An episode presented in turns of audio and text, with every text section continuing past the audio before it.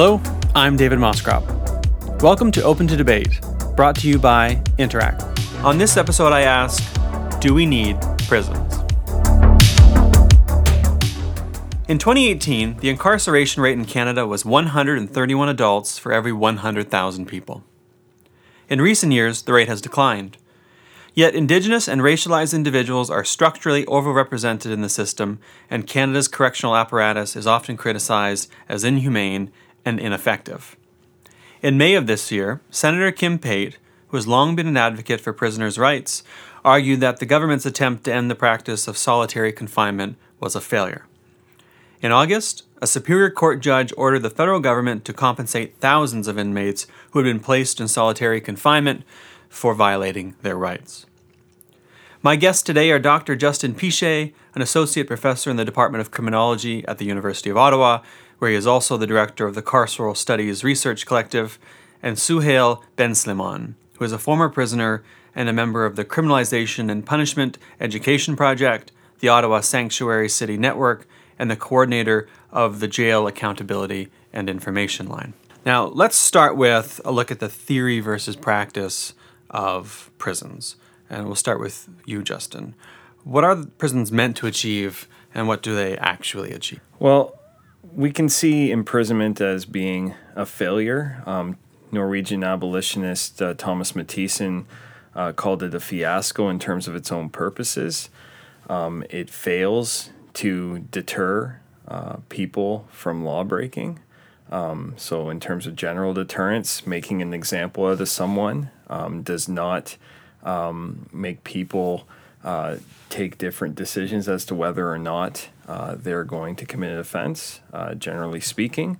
Um, and in terms of a specific deterrence, it doesn't, uh, being penalized um, doesn't uh, deter someone um, from uh, engaging in an act um, that is criminalized in the future. Um, it, it's not the same as as the kind of deterrence one would perhaps encounter uh, when receiving a consequence at home, because the authority, the parent giving the consequence, is seen generally speaking as being legitimate.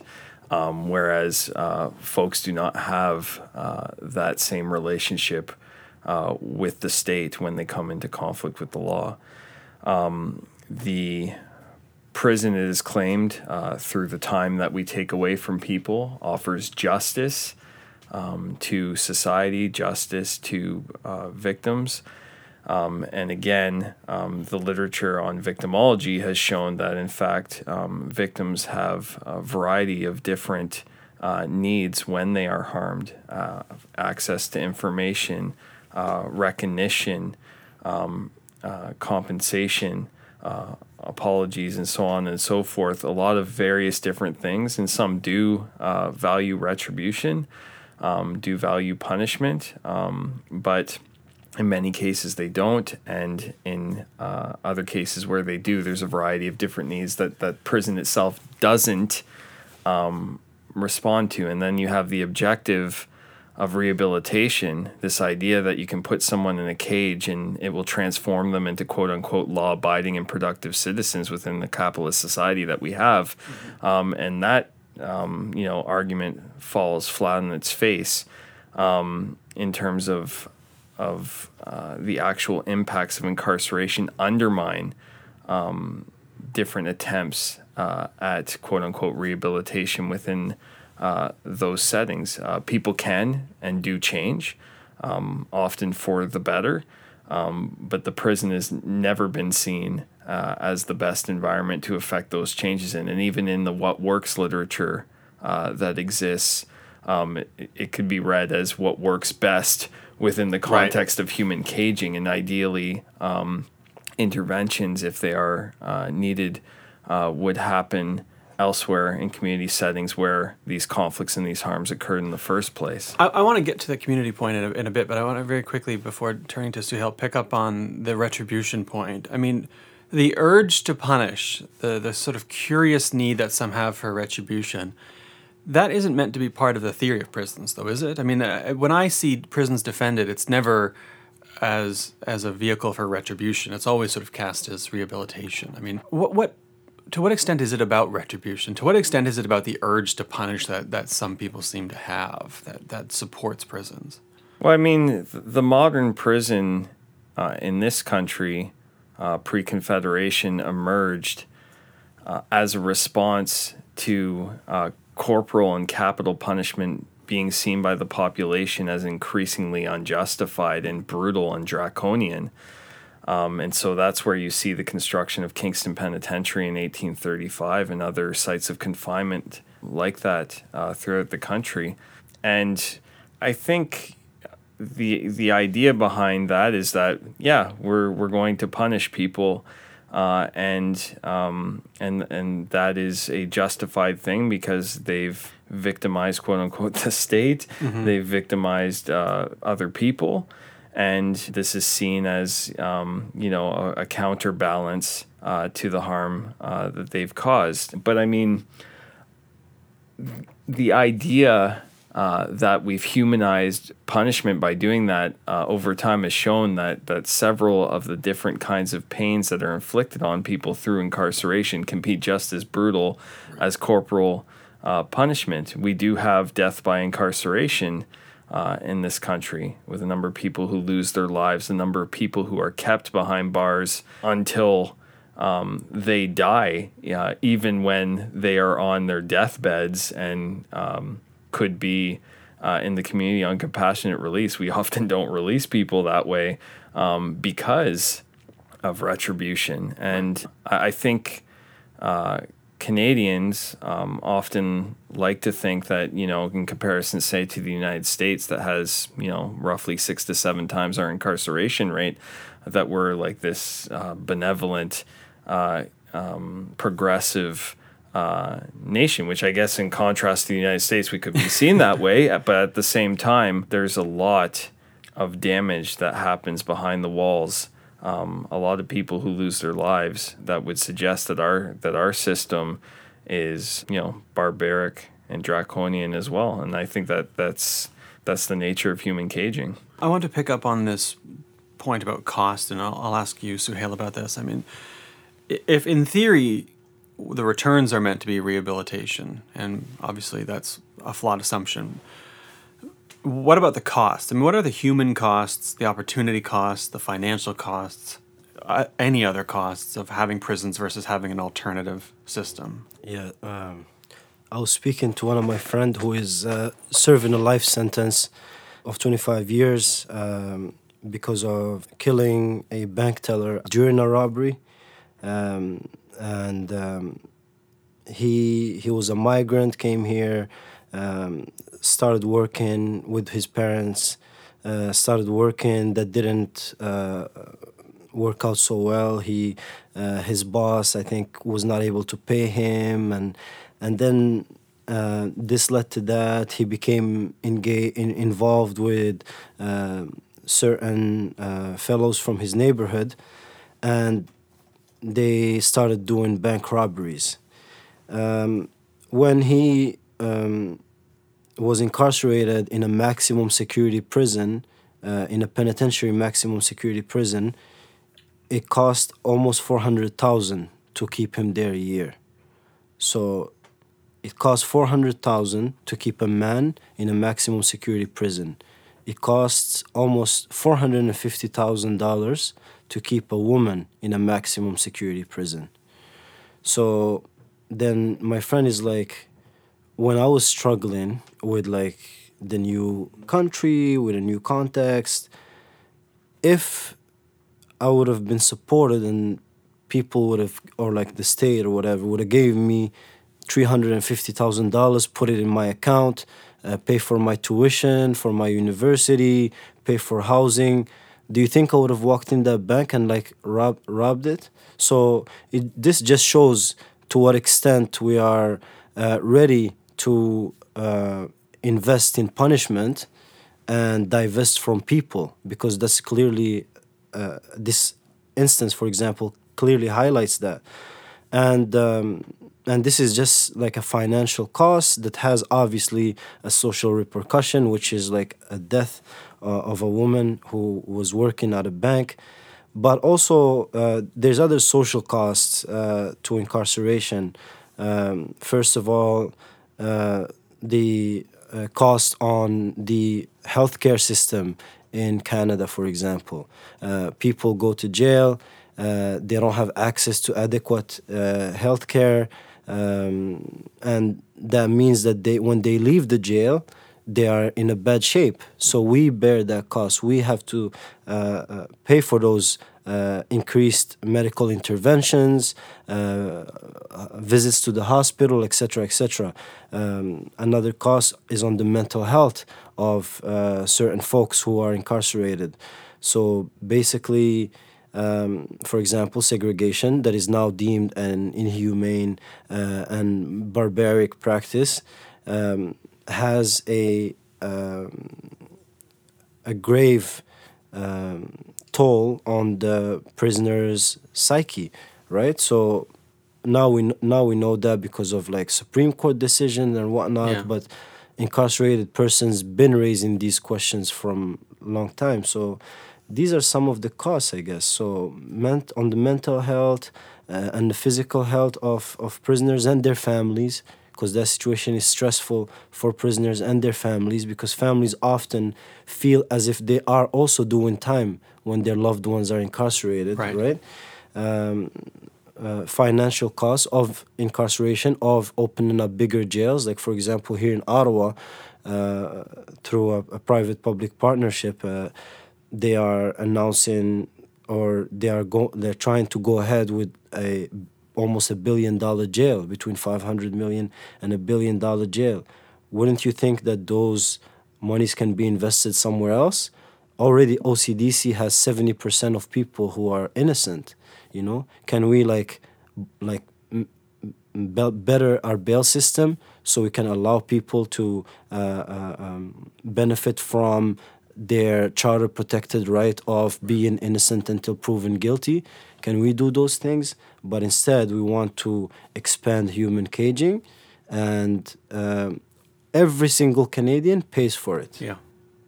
Well, let's talk about alternatives, Justin. I'll, I'll, I'll come back to you on this. What would an alternative system look like if we said, okay, we want to reform prisons, we want to abolish prisons in the long run?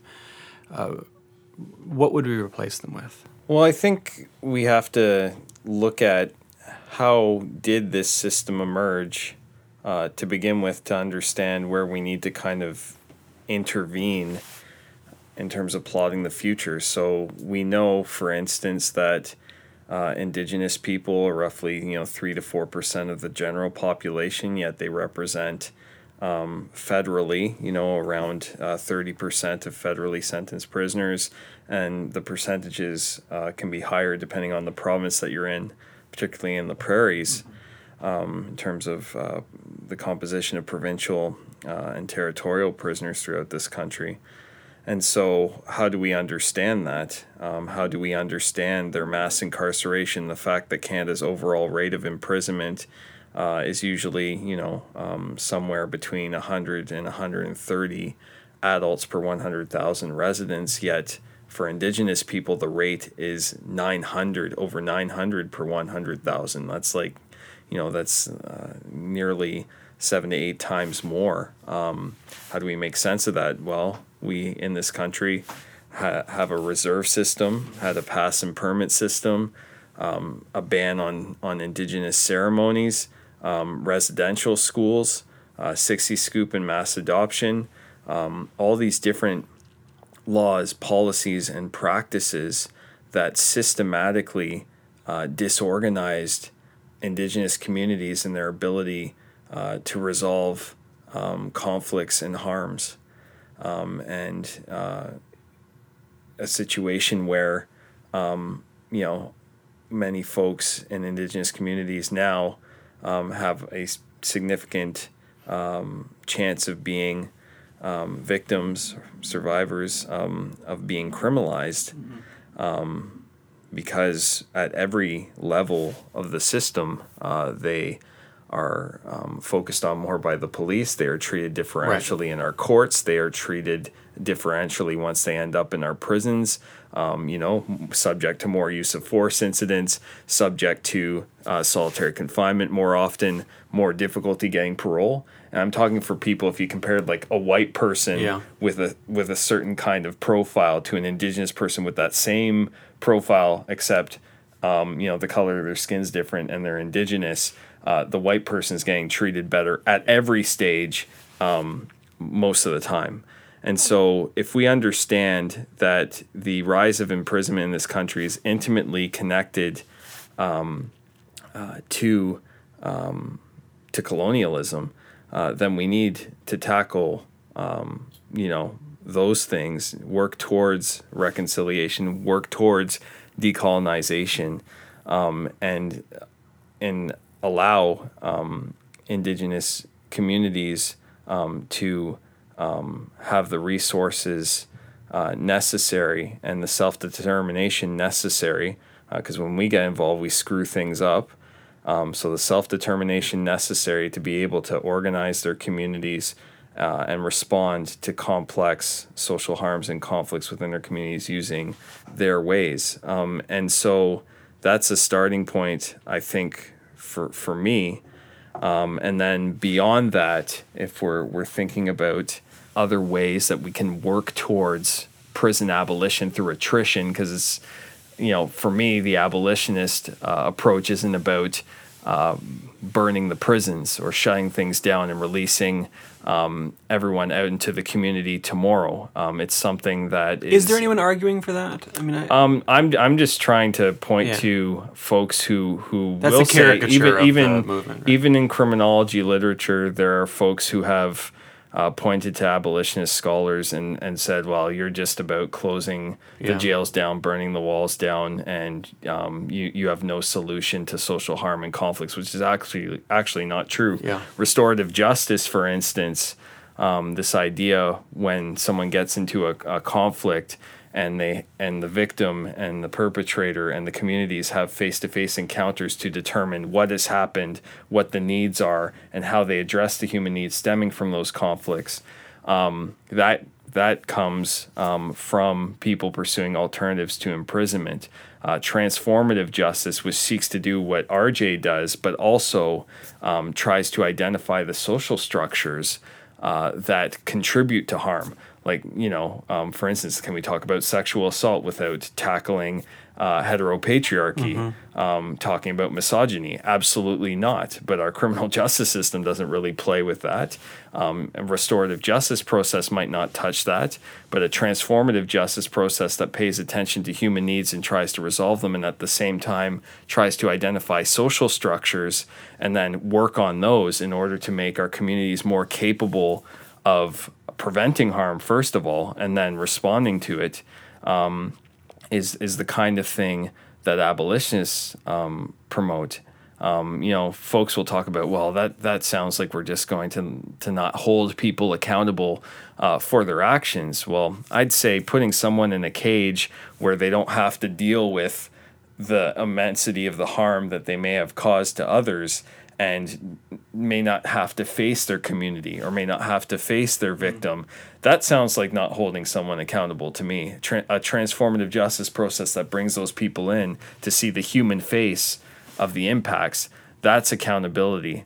That's what I think will produce uh, healthier and safer communities, and the evidence bears that out. Um, so I I think we need to have um, more alternatives uh, to calling the police, to, to sending these conflicts into the penal system in a way that basically doesn't satisfy anyone. And I mean, even people, like when you look at the penal system, uh, people who have been victims um, of the most monstrous kinds of offenses, like, you know, murders of children, and then you have the parents.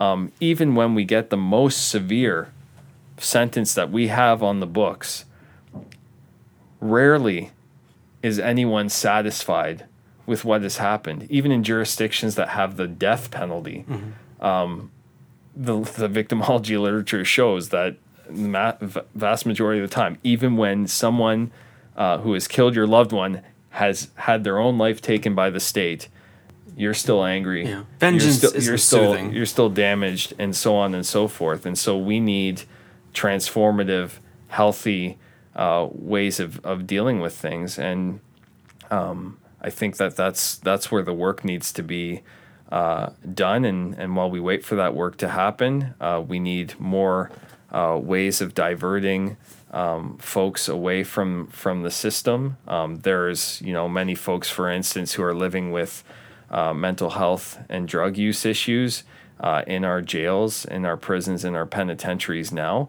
Um, we're talking about health issues and we're criminalizing them. Um, this is unconscionable. Um, we we could be talking about de- decarceration measures. There's are there are you know um, many people inside our sites of human caging now uh, that could be safely released. That we could be spending um, you know the funds dedicated towards incarceration that Suhail talked about um, federally. You know the over one hundred thousand dollars on average it costs for a federally sentenced prisoner per year. Um, the uh, eighty-five thousand dollars it costs to house someone in a provincial facility. We could be spending those monies differently on people in ways that would save us money in the long term and make for healthier and better communities um, in the in the immediate term. One wonders where all the fiscal conservatives are now. I never hear them talking about these things. I, there's a lot of Canadians who say, well, you know, I'm fiscally conservative, I'm socially progressive. Uh, I would love to hear what they think about this because it would suggest that they might not be uh, as either progressive or, or fiscally conservative as they think. So let's talk about reform efforts then. Uh, it strikes me that there is, as you mentioned, Justin, a sort of social transformation aspect of this part about talking about um, the determinants of, of quote unquote criminality already. So masculinity, toxic masculinity, uh, exploitative capitalism, um, broken communities because of years of structural prejudice and so on. But there's there are efforts to to fix that, and there are efforts to fix the processes we currently have to make them more humane. So Suhail, I'll ask you about this. Uh, what what are some of the current efforts at reforming the system? Um, some to transform it, but some to, to make it more humane. Yeah. So I'll just like first of all touch on the the point of uh, more humane. I agree with you that uh, we need some immediate reform. However, like uh, how like I view it is that like we cannot make it more humane. We only can um, alleviate some of the harm uh, and do some kind of like uh, harm control or or um, Harm in, in the reduction. system harm reduction. Thank you very much. Uh, harm reduction for now you know? I- you, you can never make human caging more humane you know? However in order to do some sort of harm reduction uh, there is some meaningful uh, reforms that can be uh, enacted. For example sentencing reforms. Um, we don't see that a lot uh, on this side, but in the U.S. Uh, and correct me if I'm wrong. In the U.S., there is a lot of folks who are organizing around sentencing reforms, right? Uh, there is some work that's being done in Canada. For example, people who come in for um, criminalized behaviors that are related to poverty, such as theft and whatnot, right? And uh, for example, a lot of folks who are homeless, just uh, five ten minutes uh, away from here who are homeless and engage in petty theft you know? Uh, those folks a lot of times are not are not diverted from jails. They spend time here. So in order to do some reform maybe we should start by not sentencing people who get caught for theft to to any jail sentences not even so but what happens is that if i if you get caught with a theft, you won't go to jail, right? Because you have maybe I'm not sure, but you, maybe you have no criminal record, etc. But what happened is that when you have a criminal record, when you are caught for these uh, petty criminalized behaviors, you are also you are brought to jails to Yeah. jail, waiting your pretrial, uh, uh, waiting for your trial or your date in court, and what happened is you have thousands of people going through OCDC. Staying there for like very short periods of like two weeks, three weeks. I think two weeks in, in and these people are clogging the system. They're costing money. They're not getting the support they need. So, for example, it's just one meaningful reform would be given bail at the police station or at the at the at the time of the arrest, right? Uh, and I'm just brainstorming here. Another meaningful reform uh, would be um, like considering um, the socioeconomic uh, backgrounds of people who engage in certain behaviors uh, before sentencing them, right? Uh, for example, um, people who are living with mental illness. Uh, there is mental health court, right? It's not it's not a perfect system, but there is mental health court, and there is drug court as well. There's drug court for people who use drugs, who engage in certain criminalized behaviors. So those systems are there. However, they don't serve uh, the ends that they are uh, established for. Uh, we have a lot of folks um, who go to drug court because they use drugs, they are living with addictions, but when they are uh, at OCDC, they spend months nonetheless. These people spend months nonetheless behind bars. So why is drug court exist for? And those delays sometimes they get remanded. They don't even get to have a court appearance. They appear in front of a judge uh, via video because the courts are clogged. Duty counsels have so much on their plates. Uh, another meaningful reform would be to expand legal aid. We see cuts to legal aid, which made legal aid an even more restrictive uh, structure for legal aid is basically um, supports people who are low income to uh, have legal representation, right? So uh, expanding legal aid instead of cutting legal aid down, expanding it in order for folks to be able to access justice more meaningfully. Legal aid lawyers don't have time for clients uh, as much as they have time for clients who pay, for example, because Yeah. they have so so much clients they can take, right? And what happens is that the court becomes like a like a plea factory. People are there, plead up, plead, plead to charges, right? So we have to stop that, like right away. We have to uh, engage in holding uh, the crown prosecutors accountable as well. If we have, we have to like work towards that, like organize to hold crown prosecutors accountable, because often crown prosecutors they argue in front of a judge for very punitive sentences for people who should not be incarcerated just because they have a lengthy criminal record, for example. I know many people who uh, are at the Ottawa Carleton Detention Center uh, on breaches. You know, breaches, this charge is basically if you get a condition from the court, condition of release, and you get released, and then you, for example, um, the, get caught by the police in the red zone. So you get red zone from the market because that's what they do. They red zone you from the market. Yeah. If you're homeless, all your support is basically in the market. Yeah. So when- Communities are there, right? yeah, your communities are there. Like your shelter sometimes is there. Uh, people who uh, o- like offer you some kind of uh, harm reduction uh, when you use drugs, etc. So people are red zoned from like Sussex to let's say King Edward and um, Laurier to whatever uh, to to whatever street, right? So people are red zoned from the areas where they live, and then when they're red zone, we think that by kicking them out of the area, we're gonna uh, diminish the harm or um, that they can cause, you know, quote unquote. But what happened is people first of all get wrenched from their circles of support and on top of that they get caught in that area and they get sent to jail because of that. And they get 30 days for that 30 days. Like when i used to be in the bullpen and you ask everyone around what they're there for everyone is there for a breach of probation.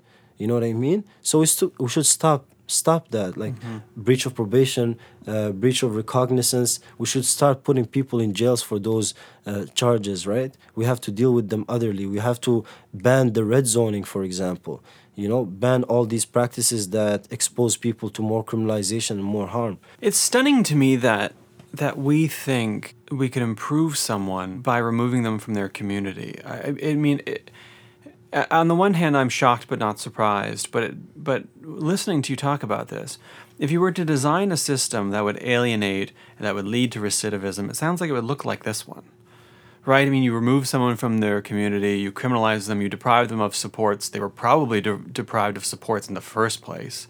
We know the structure of oppression.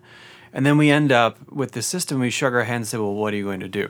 So, so Justin, I want to pick up on this with, with you. I mean, how did we end up with this system? You know, if you were to look at it rationally, it makes no sense to me.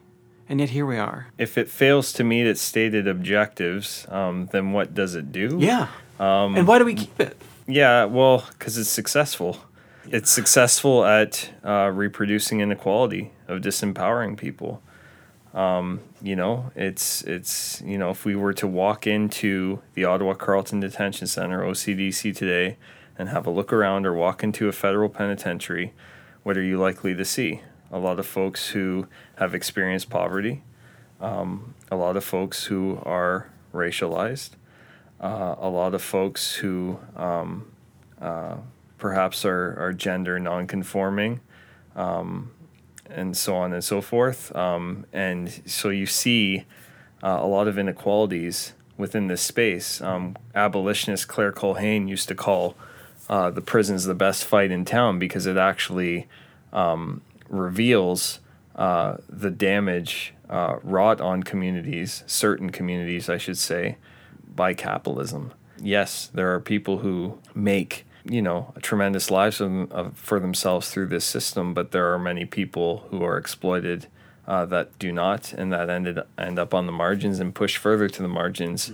uh, by this system, and that's why it exists. Um, I mean, uh, laws in this country are made by powerful people um, who tend to serve the interests of corporations uh, who tend to serve uh, the interests, their own political interests in terms of generating capital through punitive, emotive uh, types of, of, of laws, policies, and practices. And so this system uh, is beneficial. It, it also uh, makes people money increasingly, yeah. right? So, um, you know, we have a prison industrial complex that um, is tremendously lucrative. So, for instance, when we think about uh, the new, the proposed new and bigger jail here in Ontario, um, that's going to happen uh, if we allow it to happen through a 30-year public-private partnership. Um, if the price tag ends up being a billion dollars, which was the top end that Infrastructure Ontario said it could cost in 2017, that's you know 33.3 uh, million dollars a year every year for the next 30 years um, or $91,000 a day for the next 10,950 days. Um, tor- that is lining the pockets of people who are involved in the design, construction, uh, finance, and maintenance uh, of this this new site of human caging. You know, we're essentially um, those of us who live in Ontario are going to be paying a jail mortgage, and in the meantime, you have all this funding that we could have used um, to prevent harm. Like, you know, um, we could be saving lives, we could be preventing victimization if we decide to make different choices. And I mean, that, those are just the costs of, of building the thing. Um, never mind the costs of running the thing. It costs, you know, an average of $215 per day or $85,000 a year to cage someone in the province of Ontario in a provincial facility where people serve sentences of two years minus a day or await pretrial detention, which is most of the folks there. Um, that is a lot of money. I mean, even if you if you put someone um, on a community uh, type of of of uh, of um, supervision ahead of their trial or after their conviction, you could think about it this way. I mean, Su- uh, Suhail raised the prospect like many people are breaching their conditions um, because the system's setting them up to fail, like yeah. giving alcoholics an alcohol prohibition. Well, what the hell do you think's going to happen? Yeah. Um, so we're setting people up to fail. Well, what could we do if you take someone out of the prison, you save yourself 215 bucks, and you invest even half that money towards uh, social services in the community that can support these people and help them avoid uh, breaches, we'd be far better off. But we don't do that um, enough, and and I think that that's uh, a viable direction to to go and think about this. Is if, if you if we don't pay in the community, we're going to pay you know twice as much or Right. more uh, when we cage someone and we're accomplishing like little uh, in the process. You, you're you're essentially to use Stephen Harper's words when he was prime minister, uh, taking uh, taking them out of circulation for a while. But I mean, that's tremendously costly, and there's Yeah. other things we could be doing that would be more productive for them, for their loved ones, for their communities, and for society. I mean, we have this what Todd Clear, a sociologist, criminologist in the United States, calls the myth of addition by subtraction. This idea that when we take someone out of their communities because they're involved in criminalized acts, that somehow all of us are better off for that. Um, well, in many cases, um, if they if they were uh, employed, for instance, or had other means of subsistence um, that they were helping their families out with, well, you've damaged that. Um, you've damaged other positive contributions uh, to the community, um, and you know, um, taking away uh, in many cases from the tax base and so on. And when you think about this, you really you really question what what the point is. I mean, um, we could be doing other much more productive things. I mean, people Yeah. need housing, people need yeah, access to to food, to employment, to education. You know, we have some of those things obviously within within our country, uh, but we could be doing so much more. Um, I mean, for the the cost of caging a 140 more people um, at this new and bigger jail. So the current jail is 585. New one will be 725 beds. That's 12 million bucks a year. You could hire 180 educational assistants in our schools right now that need them with kids that are currently going through things that they don't have adequate support for. And where do you think those people will end up? You know, where do you think, you know, these high school students that are going to have higher average class sizes in a few years when the cuts come down here in the province? And we lose 10,000 Um, teachers. Right. Like, wh- where do you think where do you think that that's going to end up? We're literally. I, I don't think Doug Ford or, or Kathleen Wynne, who were who initiated the jail, were thinking about this, but we're literally building the infrastructure needed to deal with our evisceration of our social welfare system, uh, and and you know I, I say invest in kids. Uh, don't invest in, in caging them when they become adults. You know, everything you have been saying strikes me as quote unquote common sense. You know, this country, we love to talk, especially on the right, we love to talk about common sense. And yet, when you when you listen to some of these common sense solutions and you try to to persuade those in the center and on the right of their merits, you find very quickly they don't care about common sense at all. But I'll close on this. I mean, Justin, you mentioned the prison industrial complex, and we could do a whole episode on that. Uh, Suhail, you work, uh, run the jail hotline. That uh, strikes me as uh, an essential service that, that highlights a lot of the problems with this prison industrial complex and attempts to address them. Can you, closing out, tell us a little bit about, about that effort? Yeah. So um, the jail accountability information line is a hotline that is dedicated to taking calls from incarcerated persons at the Ottawa Carleton Detention Center, which is the Ottawa provincial uh, facility of human caging. And uh, we take calls from 1 to 4, Monday to Friday. Um, the hotline has two components accountability and information. So, accountability, we're hoping that by uh, working uh, in solidarity with prisoners uh, to be able to um, hold uh, the government, uh, the Ministry of Solicitor General, and other ministries involved uh, in uh, human caging, and the administration and staff accountable for the human right abuses that happen at the Ottawa Carleton Detention Center. And we are, and the other component of the line is information. When we send folks information that they need uh, for various reasons. Um, we keep them connected to essential community supports and community services uh, that are important for uh, safe reintegration into society beyond the walls. Uh, we also um, engage with folks. We send correspondence into the prison, um, whether it be from legal information to coloring pages. That's what is the that's what the hotline does. I think that the first component uh, of accountability is very hard to achieve obviously. It's not something that we claim that we are doing very fluidly but that we are dedicated to continue doing uh, especially in a system in the jail system that is uh, very uh, patriarchal that is very racist. You know it's a continuation of uh, colonization efforts on Turtle Island. Uh, we receive a lot of call from indigenous uh, women, men, and uh, other folks um, who don't even have, can't even call um, like their own healing lodges uh, to which they're supposed to, uh, to, to, to, to go later on. They, they're not even to call uh, able to call essential uh, services in the community, so they cut off the community. We have uh, folks calling um, with problem with, for example, their uh, their their medicine uh, bags uh, that got seized from them after after a search, right? Um, we clearly see uh, anti-indigeneity that is embedded in the systems uh, at the Ottawa Carleton Detention Center.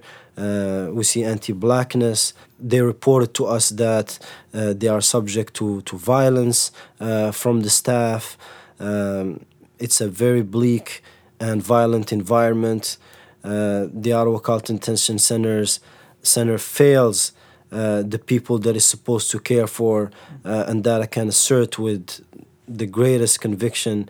Um, the Ottawa Carleton Center uh, creates uh, disability. So there's people who enter at the Ottawa Carleton Center safe and sound, and they exit with uh, uh, disabilities, and I'm talking physical disabilities because of the neglect uh, of the healthcare system in that jail.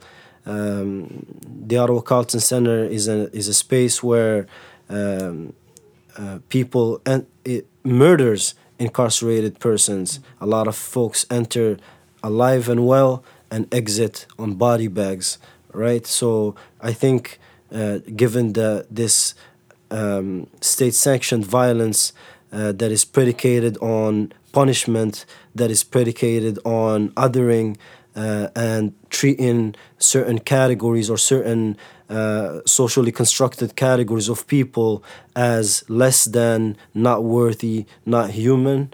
Uh, we think that it is important to keep um, a watch over those systems from the community uh, because obviously the already existing bodies that the ministry points to when uh, uh, they send us correspondence back, uh, the already, already existing mechanisms of grievance are not enough because if they were enough, they would have alleviated all of this harm.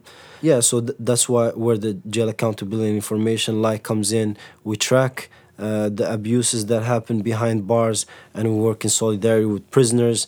And we're a prisoner-led uh, initiative because we believe that our work is to support their struggle. And we took uh, around 2,500 calls in our first nine months of hmm. operation. Uh, and now the numbers are even uh, greater because uh, it's been almost a year. December 10th is going to be a year that we've been taking calls.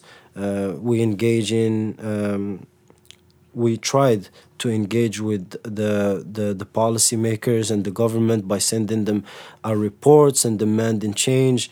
Uh, we see something's done, but maybe not based on our advocacy, but it very little is done. Well, that, that brings us to our time. I, I know that a lot of people listening are going to have visceral reactions uh, to this episode. I hope that they do. I also hope that they will interrogate their assumptions and interrogate those reactions and, try to understand what the, the drive to punish and the need to punish says about those on the inside, uh, but also especially on the, of those of us on the outside. Uh, Justin, did you have something you wanted to add? Well, I think uh, I I just like to close that like in 1981, the Religious Society of Friends, so the Quakers, issued this statement The prison system is both a cause and result of violence and social injustice. Throughout history, the majority of prisoners have been the powerless and the oppressed, and we are increasingly clear that the imprisonment of human beings, like their enslavement, is inherently immoral and is as destructive to the cagers as to the caged. So what they're basically saying is is imprisonment is damaging to prisoners, it's damaging to staff, it's damaging to everyone, and we need to work towards abolition. And they adopted that statement, um, you know, almost 40 years ago now. And I think what we need is a just transition away from this system towards a system of transformative justice. And that means in the short term, what needs to happen is a moratorium, no more expansion of this system. We need to divert people where we can, decarcerate people where we can. We need to reduce the harms within the system that just makes people uh, worse off. And we're trying to do that through the jail accountability and information line. And we need to build community capacity um, to respond to conflicts and harms that are currently criminalized and punished so that victims' needs can be met, so that perpetrators' needs can be met, and so that communities are healthier and safer. And in thinking about this, um, you know, folks in the labor movement, of which um, jail staff are a part, of which police officers are a part, um, need to think about are these actual jobs that we want people to have? Mm-hmm. Um, we know, for instance, there was the police officers' memorial here this past weekend. There was a suicide of a young police officer who was 35 years old, a few young years younger than I am. Um, these kinds of incidents, these things that are happening, should tell us um, that we should be working towards a future where we have fewer and fewer uh, of these jobs and those resources being spent elsewhere in more productive and healthier ways. And what I'm saying is, is that folks within the system that are there now, um, I I believe they deserve better lives, and that means uh, appropriate compensation. Uh, for folks for the damage they've endured while imprisoned and while imprisoning, uh, and and appropriate uh, ways of, of, of retraining that will lead them to careers that are just as viable economically, uh, but less damaging socially. I mean, these careers, if you look at the criminological literature, um, are ones uh, where where folks experience uh, higher rates of mental health issues, of drug use issues, of um, of relationship issues. Um, these are not healthy things, and when labor unions demand more of this stuff, um, what are we signing people up for? When we found out, for instance, that the asbestos industry was damaging, were folks proposing to ramp up the industry? Sure, they defended it for a bit, but once they realized what was going on, um, they demanded appropriate compensation and transitions for people. And we need to be thinking about the same thing for all the industries uh, that are damaging in this country the prison industrial complex, um, the oil industry. These are all things that people need. Uh, you know, they got into it for, for most times for good reasons, yeah. um, good intentions. Uh, and then they experience something completely different. People need to be given the same viable futures, and I think that's the role of the state to play in that, to facilitate these these difficult transitions, so that people can maintain and improve their standard of living uh, while moving on to other things in society. I mean, and you know that goes for the prison, that goes for uh, the oil sands. You can't just say shut it down. There's people, mm-hmm. lives, uh, families, communities that have been reliant on these systems for a long time, and and we need um, the state to leverage its resources to facilitate a just transition for everyone. Well, I think that's a, a, powerful and cogent place to, to end. So, my thanks to you, uh, Justin Piche, and to Suhail Benslimane for coming here and, and sharing uh, your perspectives, your arguments, and your stories. And thanks to each and every one of you for listening. We'll chat again soon.